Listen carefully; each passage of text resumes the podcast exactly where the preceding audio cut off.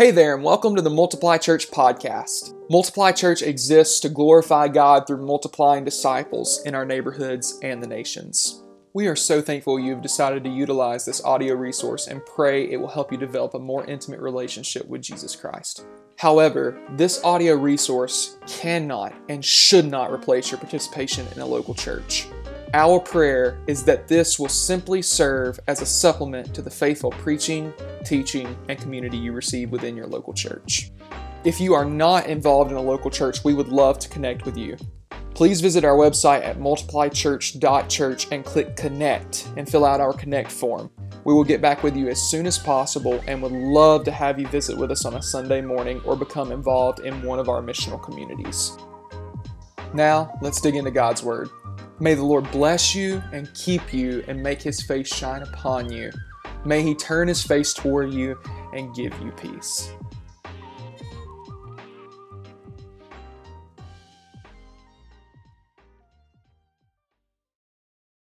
Well, good morning, everyone. How are we doing? Sorry if I if you hear a little, uh, like Zach said, we would much rather have wind than sweat. So you're gonna, it's my mic is gonna be a little bit windy today, but I want you to stick with me. If you have your Bibles, go ahead and turn with me to 1 John. We're in the letter of 1 John. It's near the end of the scriptures, so um, if you head towards Revelation, you're heading in the right direction, and eventually you'll get to 1 John near the end. Um, last week I introduced this book, and I feel compelled to comment um, on something. Uh, so, uh, Last week, I might have talked about some weird noises you hear in the night, in the middle of winter. If you know, you know. I was talking about Santa. We need to be like very clear. I was talking about Santa. I just wanted to clear the air. So, if any of you were wondering, because I know there was some confusion, and um, Alyssa came up to me afterwards and said, Nicholas had came to her and said, he needs to run all of his illustrations through you before he ever does anything. I was like, so from now on, here's what's going to happen. I'm going to run my illustrations through through my wife, through the elders, and like 14 other people before I ever do them. So that that's that's kind of the funny uh, side of things. But I wanted to walk in the light with you with that, and also tell you just a little funny snippet while I was up here saying these things. There was an inner dialogue going on. And in the inner dialogue, what happened is I realized we have children in the room. And so I was trying to avoid some, some awkwardness and creating awkwardness for families. And so in that, I start down this line and I, I say to myself, John, you're the king of awkward. You thrive in awkwardness. But this is, you're not, you're not thriving here, you're drowning. You're drowning. John, stop. Just stop talking. And eventually I was like, all right, Lord, we're just going to First John. Let's go. Let's go. Quick. It's like, so, segue, what I was meaning to say was shoop. Um, so, all that being said, thank you for the grace that, that, uh, that you have bestowed on me. And if that's the worst we do on our first Sunday as Weekly Weekly, that's great. So, anyway, thank you so much for uh, your grace in that. I've learned a valuable lesson. And to those of you who have confessed um, to me that you didn't understand that, thank you for walking in the light with me and also keeping me accountable. Speaking of walking in the light, um, we're going to be discussing walking the light with God and one another this morning. Specifically, this is one of my favorite passages in all of Scripture. I've probably spent more time in this specific passage in the last year and a half than any other passage, um, probably at any other point in my life. And the reason being is because the gospel community I've experienced within the family that is Multiply Church. Had the opportunity to hang out with some guys last night um, who are part of our church and one guy who, uh, who is not. But it was really cool just to talk about this passage um, and speaking about how God has used it to revolutionize what I think about who God is, but not only that, but how I interact with brothers and sisters, specifically around the concept of personal or corporate sin. And what I mean by that is it's helped me to realize that I don't need to take myself so seriously. We don't need to take ourselves so seriously that we don't recognize that we're broken, like Zach was talking about uh, as he was praying. We need to recognize our brokenness, and we don't need to be surprised by the brokenness of others. And we don't need to be surprised when, in fact, we find ourselves in sin that we could never imagine, have imagined ourselves being in, but somehow we walk, began to walk down this road and we ended up way over here in left field, right?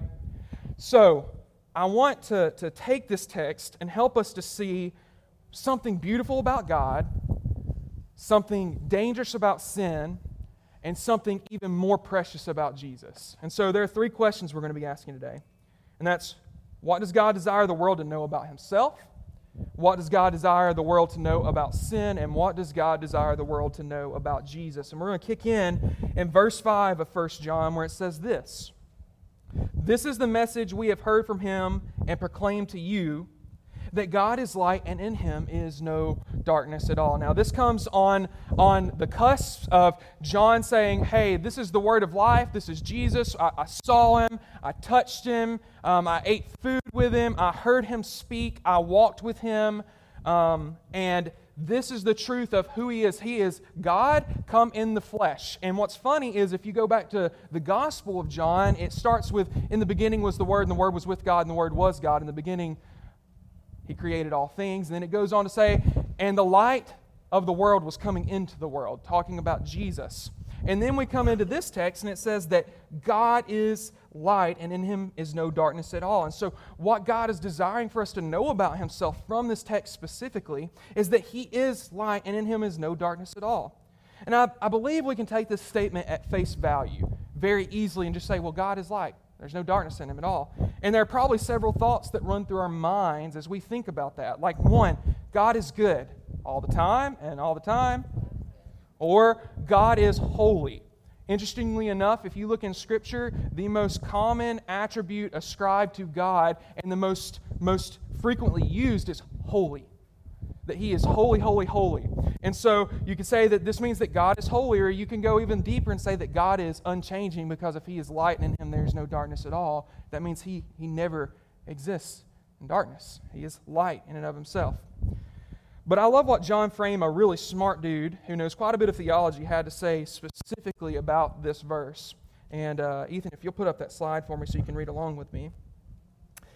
God does not conform to a standard of goodness imposed on him, nor does he create goodness as he creates the world so that he can change it tomorrow. Goodness is neither above nor below God, rather, goodness is God. God is his own goodness. Goodness is one of God's communicable eternal attributes, which is basically one of the truths that God explicitly shares about himself within Scripture. He would not be God if he were not good. And as a result, he will never be anything but good because God is light and in him is no darkness at all. And anyone who does not love does not know God because God is love, which we'll get to later. This is to say that the highest goodness is actually a person. He is not an impersonal, abstract being like Plato's version, but rather, rather, he is our ultimate standard of goodness, holiness, righteousness, and love. He's a person. And because he is a person, he is not only a standard, but also an example for us. God does not need anyone to tell him what to do. He does what is right because it is in his nature to do so. In the most fundamental sense, he cannot do anything else. He does good because it is his deepest desire, but more than that, God's goodness and his being are one. In other words, God is like. God is good. It's not that He's good sometimes, He is good, and He is the ultimate arbiter of good. So, in other words, God is the person, source, and judge of goodness, and this is the face value interpretation that God is light, and in Him is no darkness at all. But I want to delve a little deeper into this statement. And there's a reason being. Not because I believe we need some sort of special knowledge like the Gnostics that John was writing to here and opposing that, but because I believe God is trying to communicate something beautiful about himself that is going to play out in verses 6 through 10 that we'll miss if not. I want you to think about light. Think about light in general. Maybe you don't recognize how much you're dependent upon light in and of itself, but it illuminates, it reveals, it exposes. Interesting enough, everything we see with our human eyes is a result of light. I'm not going to go into the science of it, which I was going to do, but I, I need to like not bog down in that. But what it means is if we were in an area where we were completely unexposed to any form of light, we were in complete darkness, there was no glimmer of light, no, no light pollution, we would legitimately go insane. Because we were meant to see. we would go insane pretty quickly. And if you try to do your makeup, put on your clothes, do other things with absolutely no light, like the muscle memory might work, but you're going to look pretty ratchet that day. Just going to be straight up honest with you. But here's the beautiful thing about our eyes as humans and the way God has created us. If there is even, and I, I, meant, I imagine this in the middle of the night as I'm getting out of bed and I'm going to the restroom, and there's just a little glimmer of light in my room. With that little glimmer of light, my eyes are able to adjust enough that I can make out objects and walk in the dark. I am able to actually see that my bed is there and I don't want to stub my big toe on it. I can see that the dresser is there. I can see the door of the restroom, and when I open it up, even more light comes in because of the way our house is built and the way the street lights flood in. What's interesting to me that is in light of that illustration and thinking through that lens, how much more powerful is it when we walk in the light with God, who is light in and of himself? It means that this, that God, if God is light, he is the creator, knower, and revealer of all things. Put another way, God intimately knows himself, everyone, and everything. In fact, when we think about this even more, he is the only one who can know himself completely and infinitely. And as a result, he is not only completely holy, he's filled with all knowledge, including self knowledge of his infinite self. No one can know God like he does, and he allows us to know him yet. So God desires that the world know that he is holy, good, and all knowing. And this is good news because it reveals that God is more concerned with our good and his glory than we ever could be. It means that in and of himself, we can trust God's character because we know because he is good, because he is sovereign. And I talked some guys about this last night. I don't have to worry.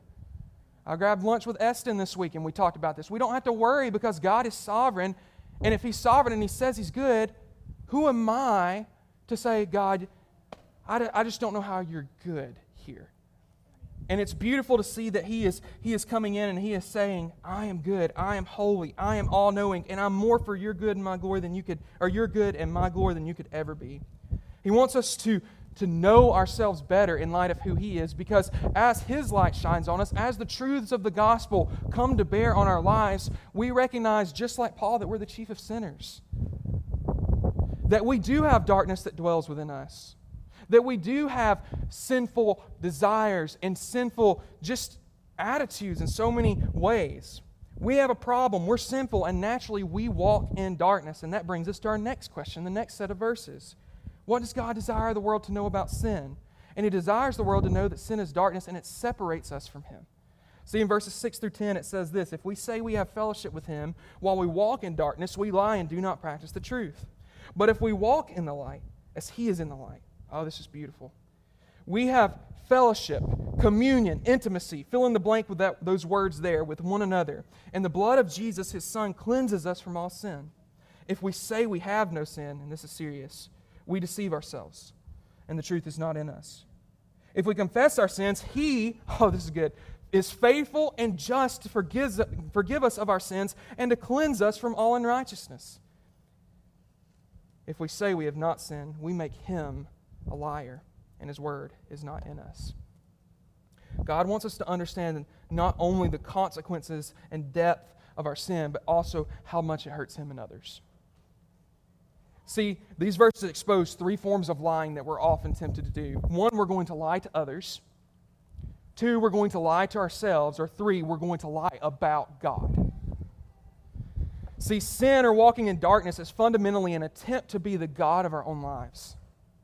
It's an attempt that since the fall we've had to desire to, the desire to be the final arbiter of truth or goodness or holiness in our own lives. And it, it develops this form of self righteousness that is sick. It, it says, well, I'm not as bad as I really think I am. But what God and how God defines us is apart from Him, we're dead in our sins and trespasses, in the way we formerly walked. But in Christ, we are made new. God has defined good and evil. He is light, and He's revealed to us what is objectively true, good, and holy. Who are we in our, and this is a cultural thing, y'all. This is so, the, I talked about speak your truth last week, but there has been a, an extreme shift from objective, moral, ethical truth.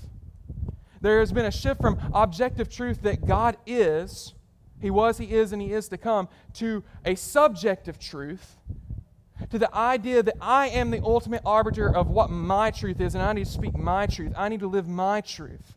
But the problem with the, the fundamental philosophical problem I have here is the fact that when we live our truth, our heart is deceitful above all things. My identity is not wrapped up in goodness. My identity by itself is evil and separated from God because of sin. And therefore, my truth is false. And so, our t shirts that we're going to make eventually is Don't speak your truth, speak God's truth, right? That's what I joked about last week. We need to do that. But in all of this, in our own egotistical version of good, we will create for ourselves an identity, a truth that is not actually true. And so we have this cultural narrative running through our minds, and we have to, we have to watch out for it. It all comes back to the garden. We speak proudly because we want our own truth and ignore the truth that God has clearly revealed in His Word. We want our own truth. We want to be the arbiters. But isn't it funny in light of our cultural moment that John begins each of these three types of lying that we are prone to with if we say.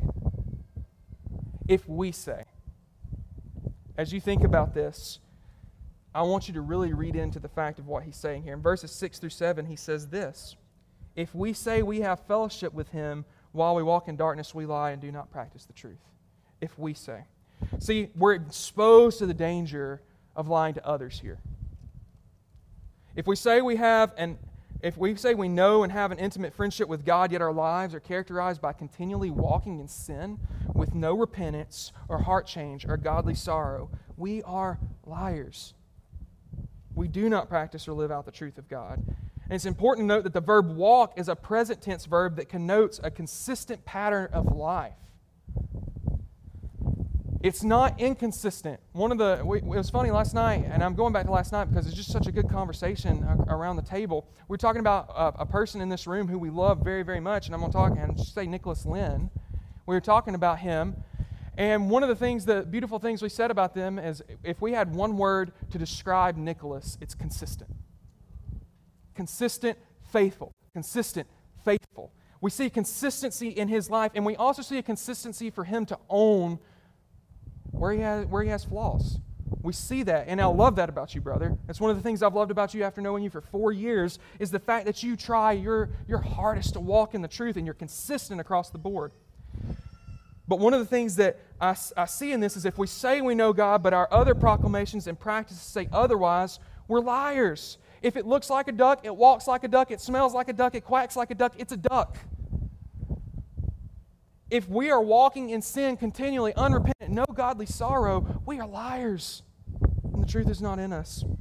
And the inherent danger in lying about truly knowing Jesus is the mockery and denial of Him. It's outright neglect of the seriousness of our sin. But in contrast, verse 7 says this that if we walk in the light as He is in the light, we have fellowship with one another, and the blood of Jesus, His Son, cleanses us from all sin. God prescribes that we walk in faith and obedience. Trust and obey, for there's no other way to be happy in Jesus but to trust and obey. This is the beauty of the gospel that our sin separates us from God and one another. However, our faith and obedience draws us near to God and one another and provides the means through which we experience true Christ like intimacy with one another. It's a beautiful intimacy. It's a beautiful communion. It's a beautiful fellowship because it means I can drop the pride, I can drop the act, I can drop all this idea that I have it fully together, and I can come together with brothers and sisters who ultimately know that I don't have it together. I can't hide on Facebook. I can't hide on Twitter. I can't hide on all these other things, but I am who I am. And by the grace of God, I'm being renewed in the image of Christ daily. By the grace of God, I can walk in the light. I can have my dirty laundry put out in front of everyone because I don't have to worry in the sense of within the gospel community, the community that Christ is creating. I don't have to be ashamed because there is now, therefore, no condemnation for those in Christ Jesus. What if we lived in light of that truth? What if we, in, in walking with one another, truly believe that there is now, therefore, no condemnation for those in Christ Jesus? What if instead of coming in a condemnatory fashion to our brothers and sisters in Christ when they sin, when they fall short, we came with love and grace and mercy? Yes, we're serious about the sin. This is a, an affront to an eternal, holy God. Yes, this is messed up. But God is better. Jesus is better. Jesus bestows grace, and there's nothing in which you can do that will separate you from the love of God that is in Christ Jesus. Not height, nor depth, nor breadth, nor width, nor angels, nor principalities. No. The love of God compels us to walk in union with Christ and in unity with one another. It's the beauty of the gospel that our intimacy with one another is frequently a good indicator of our intimacy with the Father. I said that last week, but it's so true. As we walk intimately with God through faith and obedience, we grow deeply in relationship with Him and our brothers and sisters in Christ. In essence, we get a small taste of heaven. Your kingdom come, your will be done on earth as in heaven. God, may we see that.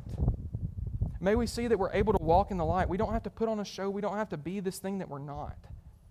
We can be broken, but we can lay brokenness aside at the foot of the cross because Jesus is better, because He's risen. And because He is risen, we have hope.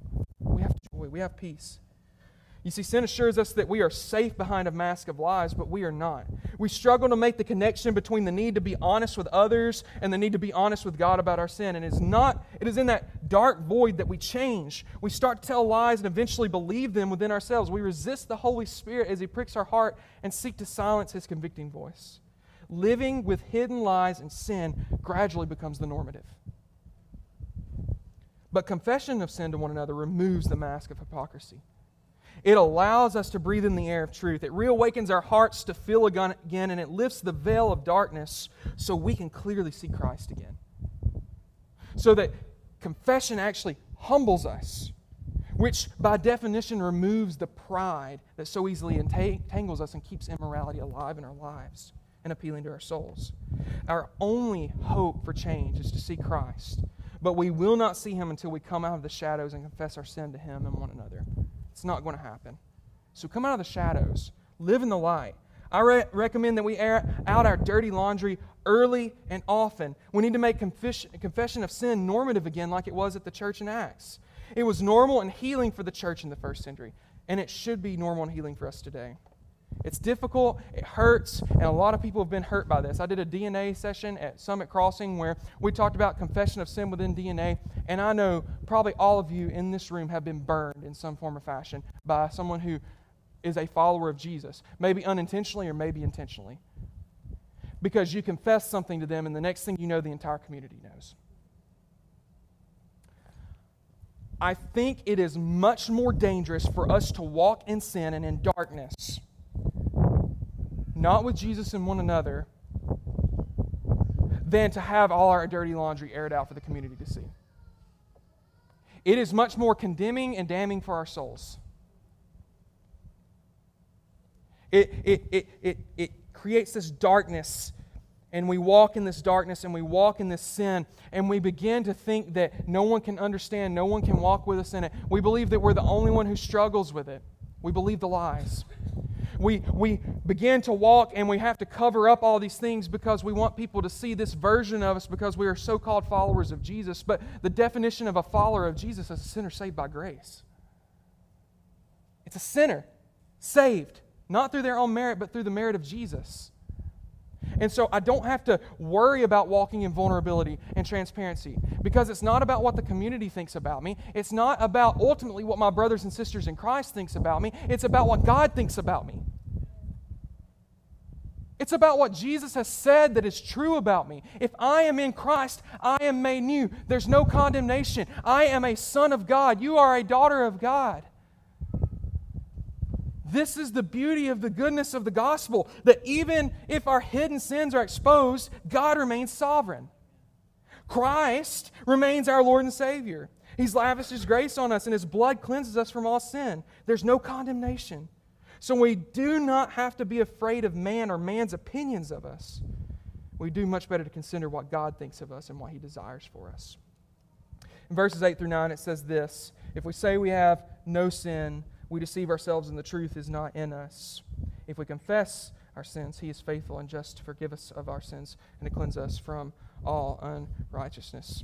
See, John reveals that those who walk in darkness not only lie to others, but also they deceive themselves. He's clear that God says we are sinful, we're desperately in need of Savior.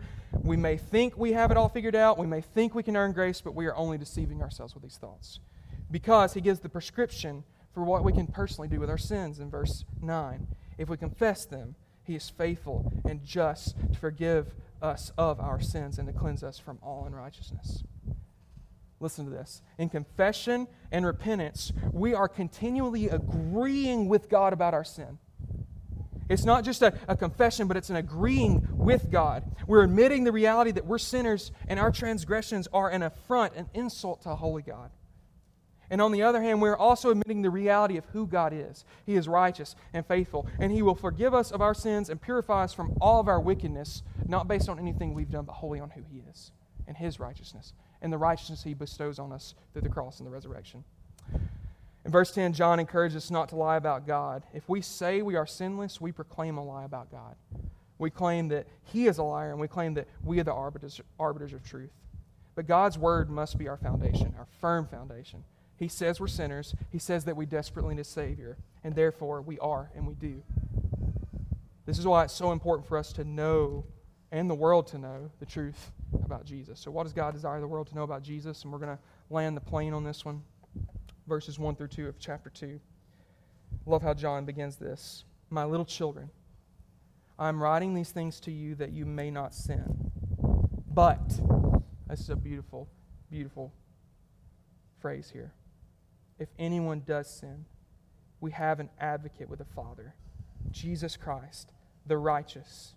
He is the propitiation for our sins, and not only our sins, but the sins of the whole world. The beauty of the gospel comes through here. There are seven instances where John uses my little children within this letter. It conveys a fatherly concern because John sees those he's writing to as dear children in the faith who do not need to be swayed by the lies of the enemy, by the lies of their own hearts, or by the lies of others. He's a father who wishes to protect his children from harm. In verses 5 through 10, he makes it abundantly clear that a sinless life is impossible, and that's why we need an advocate. The word advocate literally means helper. Jesus comes to us in our need.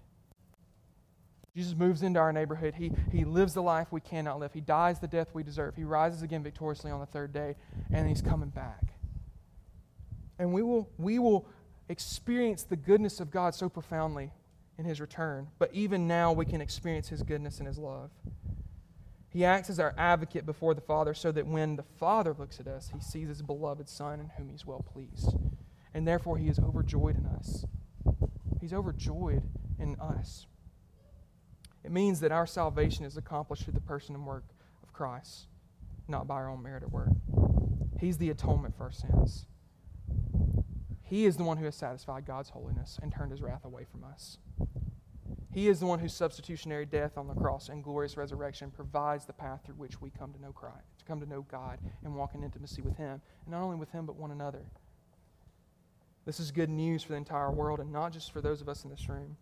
There are countless people for whom Jesus died, but who have yet to learn that He loves them.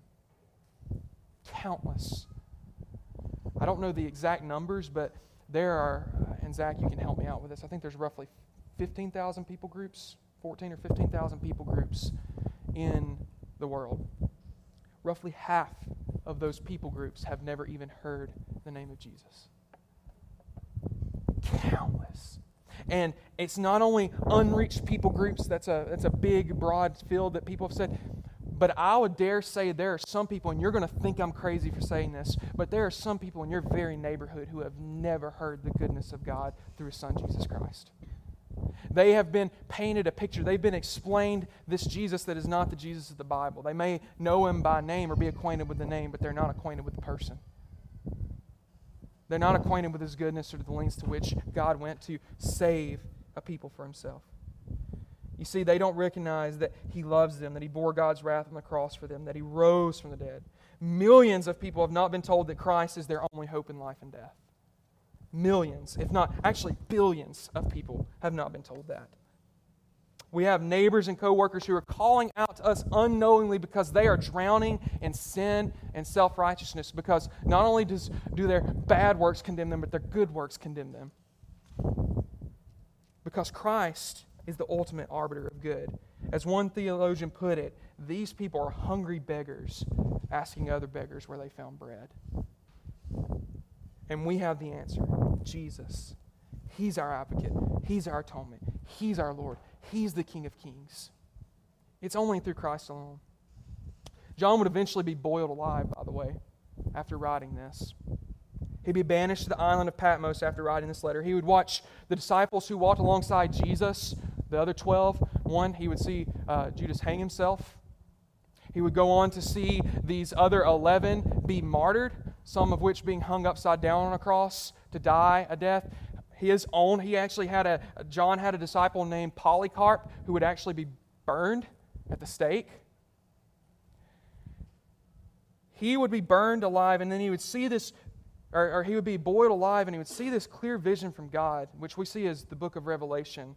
And this is what it says in Revelation 5 9. And this is John concluding the vision of what he's showing here. You, Jesus, are worthy to take the scroll and open its seals because you were slaughtered, and you redeemed people for God by your blood from every tribe, tongue, people, and nation. Don't tell me that the Bible is not consistent across the 66 books. Don't tell me that God doesn't have a plan for you and for me. And don't tell me that God is not concerned with our intimacy with Him and with one another. He is. He wants the world to know that He is light and there's no darkness in him at all. That he's holy, that he's good, that he's all knowing, that he desires that no one perish, but that all come to repentance. He wants the world to know that sin is darkness, that it's condemning, that it's damning, damning.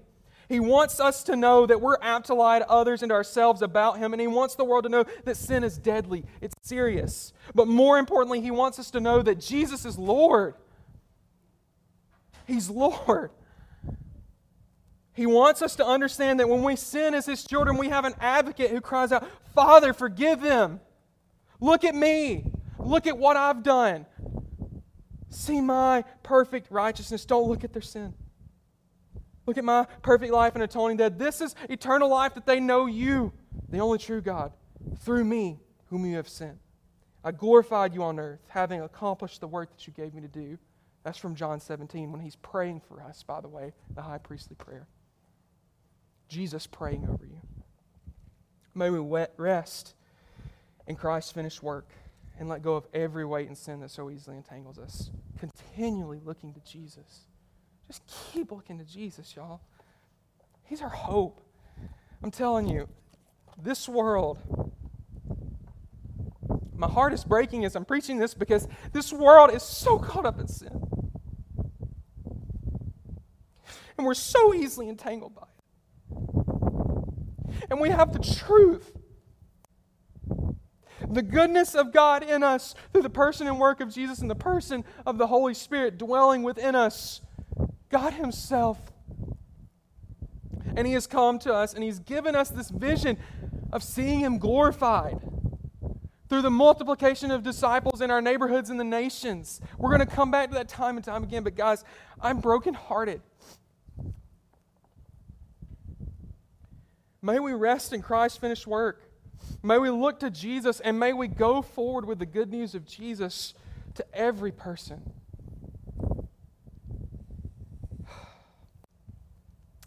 As we come to a time of communion, I, I just ask you to, to ask a couple of questions with yourself in reflection.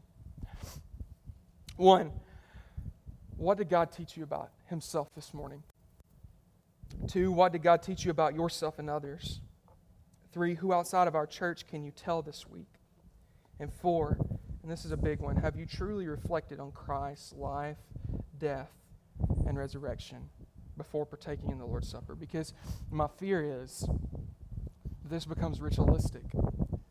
What, what you don't understand is that for 1,500 years at the beginning of the church, the center of, of the gathering of believers was actually not the pulpit, the center was the table. It was remembering Christ's life, death, and burial and resurrection. It was remembering this. And then when the Reformation happened, we, we elevated the pulpit and kind of moved the, the table a little forward. But guys, this is not ritualistic. Jesus is present in this. this is a way that we are able to come together and say, This is Christ's body that was broken for me, and this is his blood that was shed for me. And if I confess my sin, his blood cleanses me from all sin and unrighteousness. And so I want you to, to think about that. And then in that second form of that question, have you asked the Lord to show you any sin that needs to be confessed? Then brought it before him and any others before partaking. Because this is an ultimate, a, a beautiful opportunity for you to come before a holy God and before brothers and sisters and say, I don't have it together. It's not just a generic, Lord, I've sinned this week. It's, no, call out what I've sent, what I've done in sin, and say, Jesus, cleanse it. Help me to repent. Help me to live in light of the truth of your word. The band comes up.